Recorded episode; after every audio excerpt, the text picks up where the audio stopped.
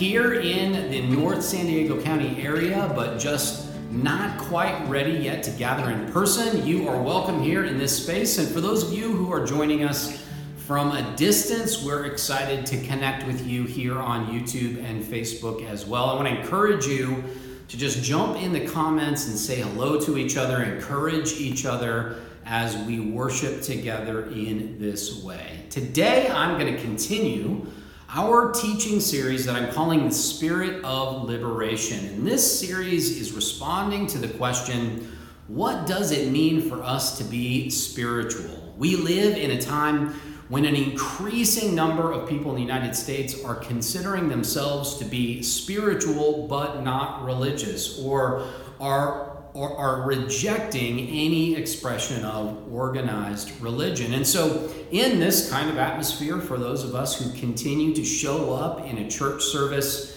to call ourselves Christians, and to be a part of a church like the Oceanside Sanctuary, how can we make sense of what it means to be spiritual people in this climate? What we're doing is teaching through the book of Acts. So, we're touching on a few passages in the book of Acts where the Spirit of God is at work in ways that I think can help us to understand what it really does mean to be spiritual people. So, we're going to continue that series today with Acts chapter 6. As always, I want to ask you just to take a moment with me here at the beginning. Let's center our hearts and our minds as we prepare ourselves to receive this scripture and ask God to help us to make sense of it. God, we thank you so much for today this opportunity for us to gather here to read through this passage of Scripture. We ask that you would really fill us with a sense of your Spirit and what you're doing and where you're going. Help us to have eyes to see and ears to hear so that we can join with you in your work in our lives and in our relationships and in our communities. We pray all this in Jesus' name.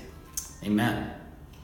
Well, today I want to ask you to turn with me to Acts chapter 6. We are going to take a, a, look at a kind of new twist in this story about the apostles who are living out their faith after Jesus is resurrected and is ascended into heaven. One of the things we've seen through this series is that the Holy Spirit, that is the Spirit of God, has now come to fill and empower people to live a kind of spiritual life. And we've said so far that there are at least three answers to the question, what does it mean to be spiritual? And the first answer I said from Acts chapter 2 was that to be spiritual means that we are given a kind of passion or energy that we can't quite contain. That, like the prophet Jeremiah, it's like a fire shut up in our bones. And I said, if that's you, if that's your part of your experience in life, that that's part of what it means to be a spiritual person. And then from Acts chapter 4, I said that a second answer to this question, what does it mean to be spiritual, could be that we are not just given that sense of passion, that sense of energy, but we are empowered with the courage to pursue that passion in spite of the threats that we might face. So we have a, sense of passion and a courage that comes with it to do what we feel called to do. And then last week we visited Acts chapter 5, and I said a third answer to the question, what does it mean to be spiritual? Is that we are able to recognize where that passion is going, that God seems to be laying out a kind of moral trajectory or a kind of arc of justice throughout history.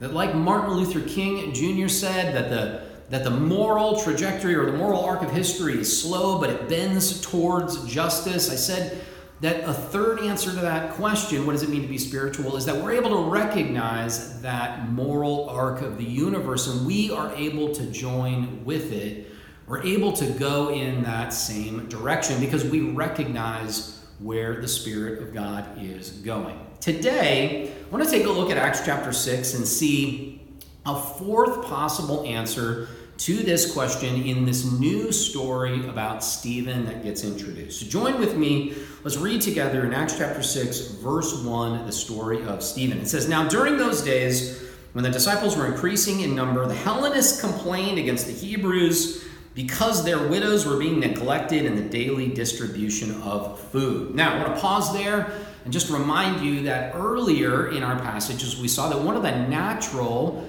outcomes of being spiritual, being filled with the Spirit of God, is that people's needs were being met. That a kind of egalitarian community was forming that it even says that there were no needy people in their midst because everybody shared what they had. Well, here in Acts chapter 6, we see that one of the consequences of that is that the community is growing really fast and we're beginning to see sort of the cracks and the strain that that growth is having on the community. There's some tensions rising up between two different cultural groups, the Hebrews and the Hellenists. And those tensions are a result of them maybe growing faster than their organization has the capacity to really handle. So look at what happens. It's really interesting. Verse 2 says this And the 12, that is the apostles, called together the whole community of the disciples and said, It's not right that we, that is the apostles, should neglect the word of God in order to wait on tables. Therefore, friends, select among yourselves seven men of good standing, full of the Spirit. There's our first reference to the Spirit in this chapter. Full of the Spirit and of wisdom, who we may appoint to this task. And while we, for our part, will devote ourselves to prayer and to serving the word. Now, verse 5 what they said pleased the whole community, and they chose Stephen, a man full of faith and the Holy Spirit. There's our second reference to the Holy Spirit. Stephen is one of these people chosen to serve the poor, to wait on tables, if it were. It says they chose Stephen, a man full of faith in the Holy Spirit, together with Philip, Prochorus, Nicanor, and Timon, and Parmenas, and Nicolaus, a proselyte of Antioch. And they had these men stand before the apostles who prayed and laid their hands on them. Now, something really interesting is happening here. Of course, like I said, the community is going through growing pains, and so they come up with what essentially is a division of labor. They recognize that they need more help to meet all the needs of the community. The community has a need for teaching and preaching, and the community has a need for, for meeting the material needs of those who are poor. And people are starting to slip through the cracks, and there's maybe even a subtext of favoritism that's happening here, and that's creating some internal tension in this early church community. Well, their answer is to become more organized as a community, to have like I said, roles and jobs and a division of labor, and I think that's great. In fact, usually when I hear this passage being taught, that's sort of the lesson of Acts chapter 6, or at least the beginning of Acts chapter 6, that the Spirit of God creates a way for us to do our work together more efficiently, to have a kind of division of labor. But I just want to point out to you that even though that's good, even though having a division of labor is good and organizing our work is good, sometimes that organization has a dark side. And if you have a history of being in a church or a religious community where the organization in that community looked more like a hierarchy, or, even worse than that, maybe a sort of set of social classes where some people in that hierarchy were higher than others, not just in terms of their roles or their responsibility, but actually had higher social status or social standing. If that has been your experience in a religious community, then you know the dark side of organization that I'm talking about. Because sometimes our efforts to organize aren't just born out of a desire or an intention to be better at what we do, to be more efficient or more effective at distributing all the resources our community needs. Sometimes our organizing activity has along with it the intention of keeping some people in their place, of sort of reflecting that we have a higher value for some people than we do for others. Or maybe even worse yet, organizing our community in such a way that those that we don't like, those who we don't trust, those who we don't approve of, end up being pushed to the bottom of the hierarchy.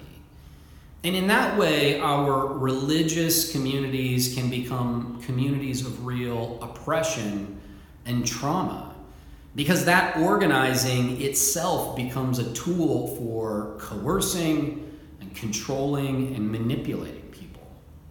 My guess is that you know what I'm talking about because we've probably all experienced this to some extent. If not in a religious community, then maybe in a workplace where we've seen that that organizing activity takes on that sort of uh, layered social class system that keeps some people down and elevates others.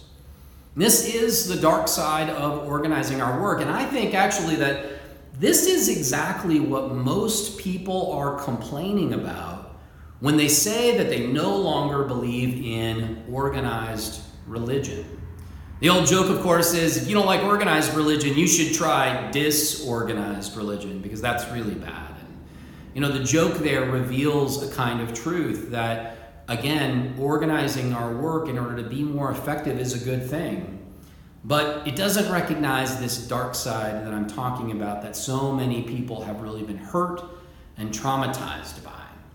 And so I think one of the issues that we have today when we're delivering the gospel and we're ministering to people in need is that if our organizing efforts cease to be about really delivering resources to people in the very best way possible, and they start to become about elevating some people and, and diminishing others, then we have crossed the line from trying to become more effective at what we do into that sort of dark territory of really using the organization to serve our own.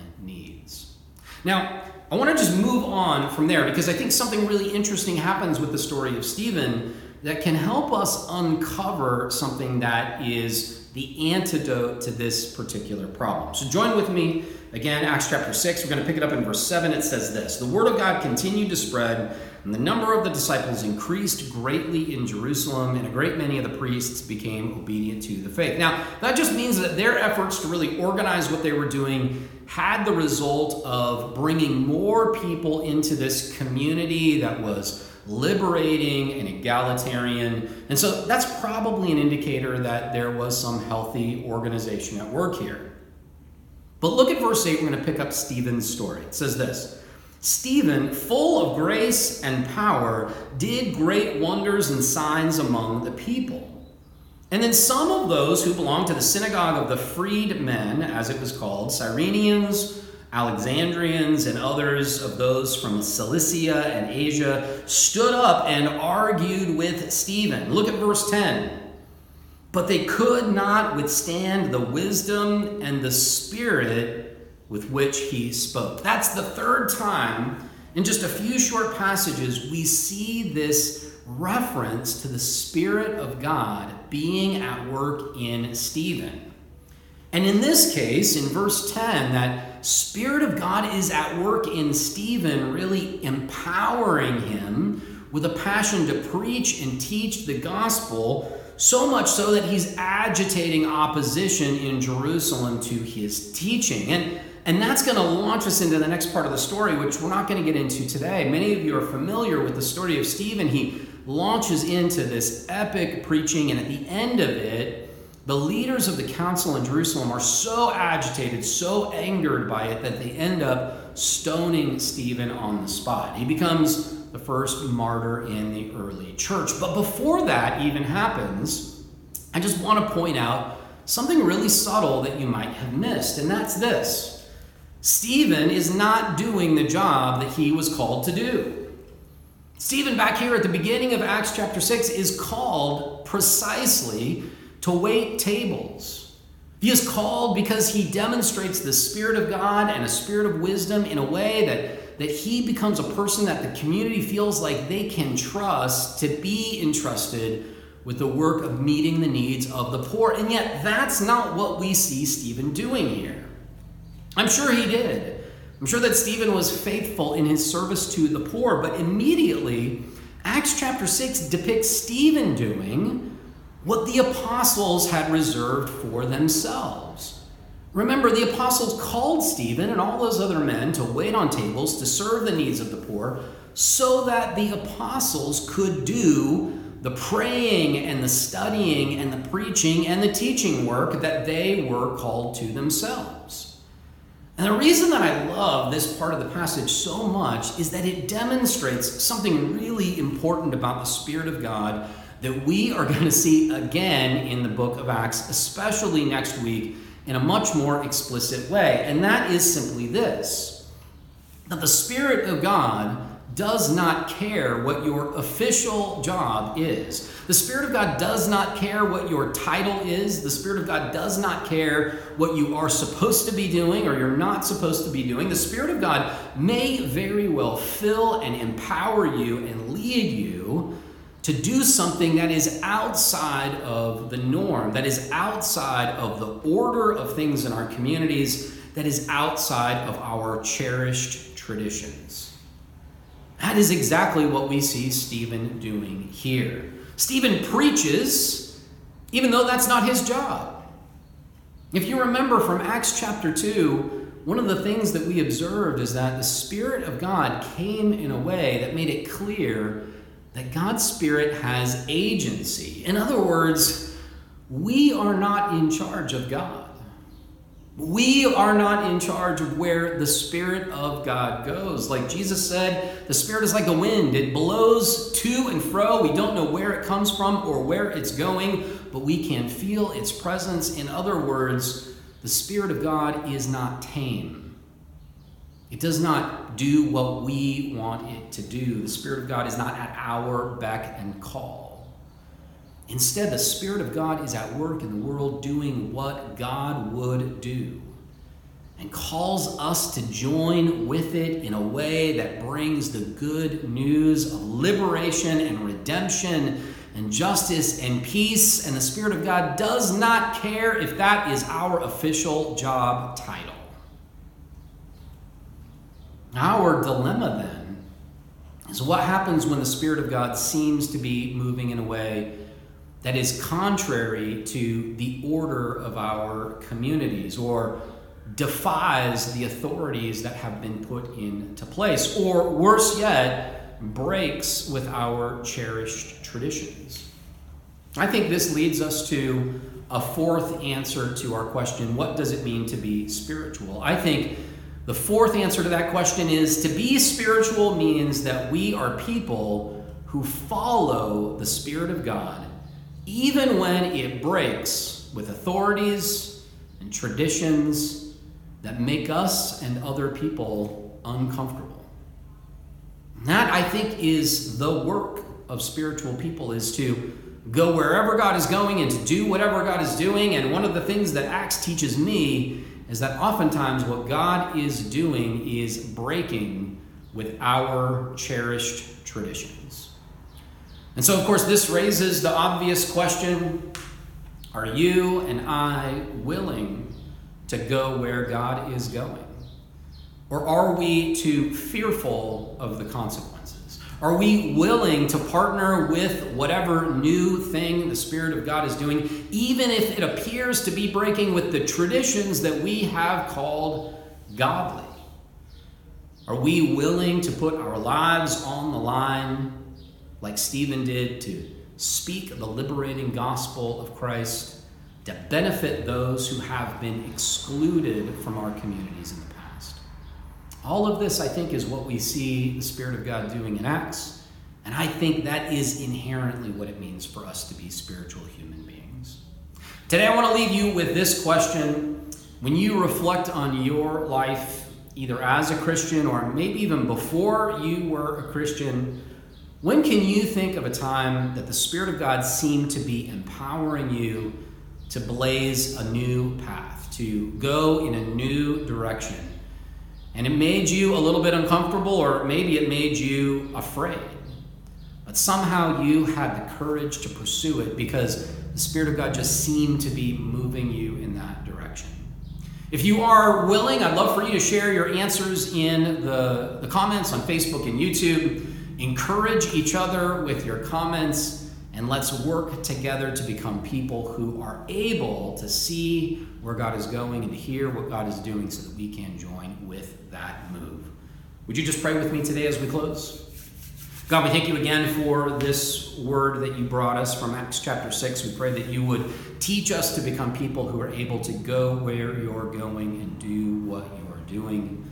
We pray that you'd give us the passion and the courage and the vision to see where you are headed. And we pray, God, that you would give us the boldness to step out and to do it. We pray all this in Jesus' name. Amen. God bless you. Hey everyone, I hope you enjoyed the service today. We've got a couple quick announcements before we head off. And the first one is you're going to see a little QR code at the right hand corner of your screen where you can actually pull out your phone, open up your camera point it at that, and a little thing's to pop up where you can actually go through these announcements with me. And you can RSVP for things as well right now as we're going through this. So the first thing you'll notice there is if you're new, we would love to connect. All you have to do is fill out a little connection form.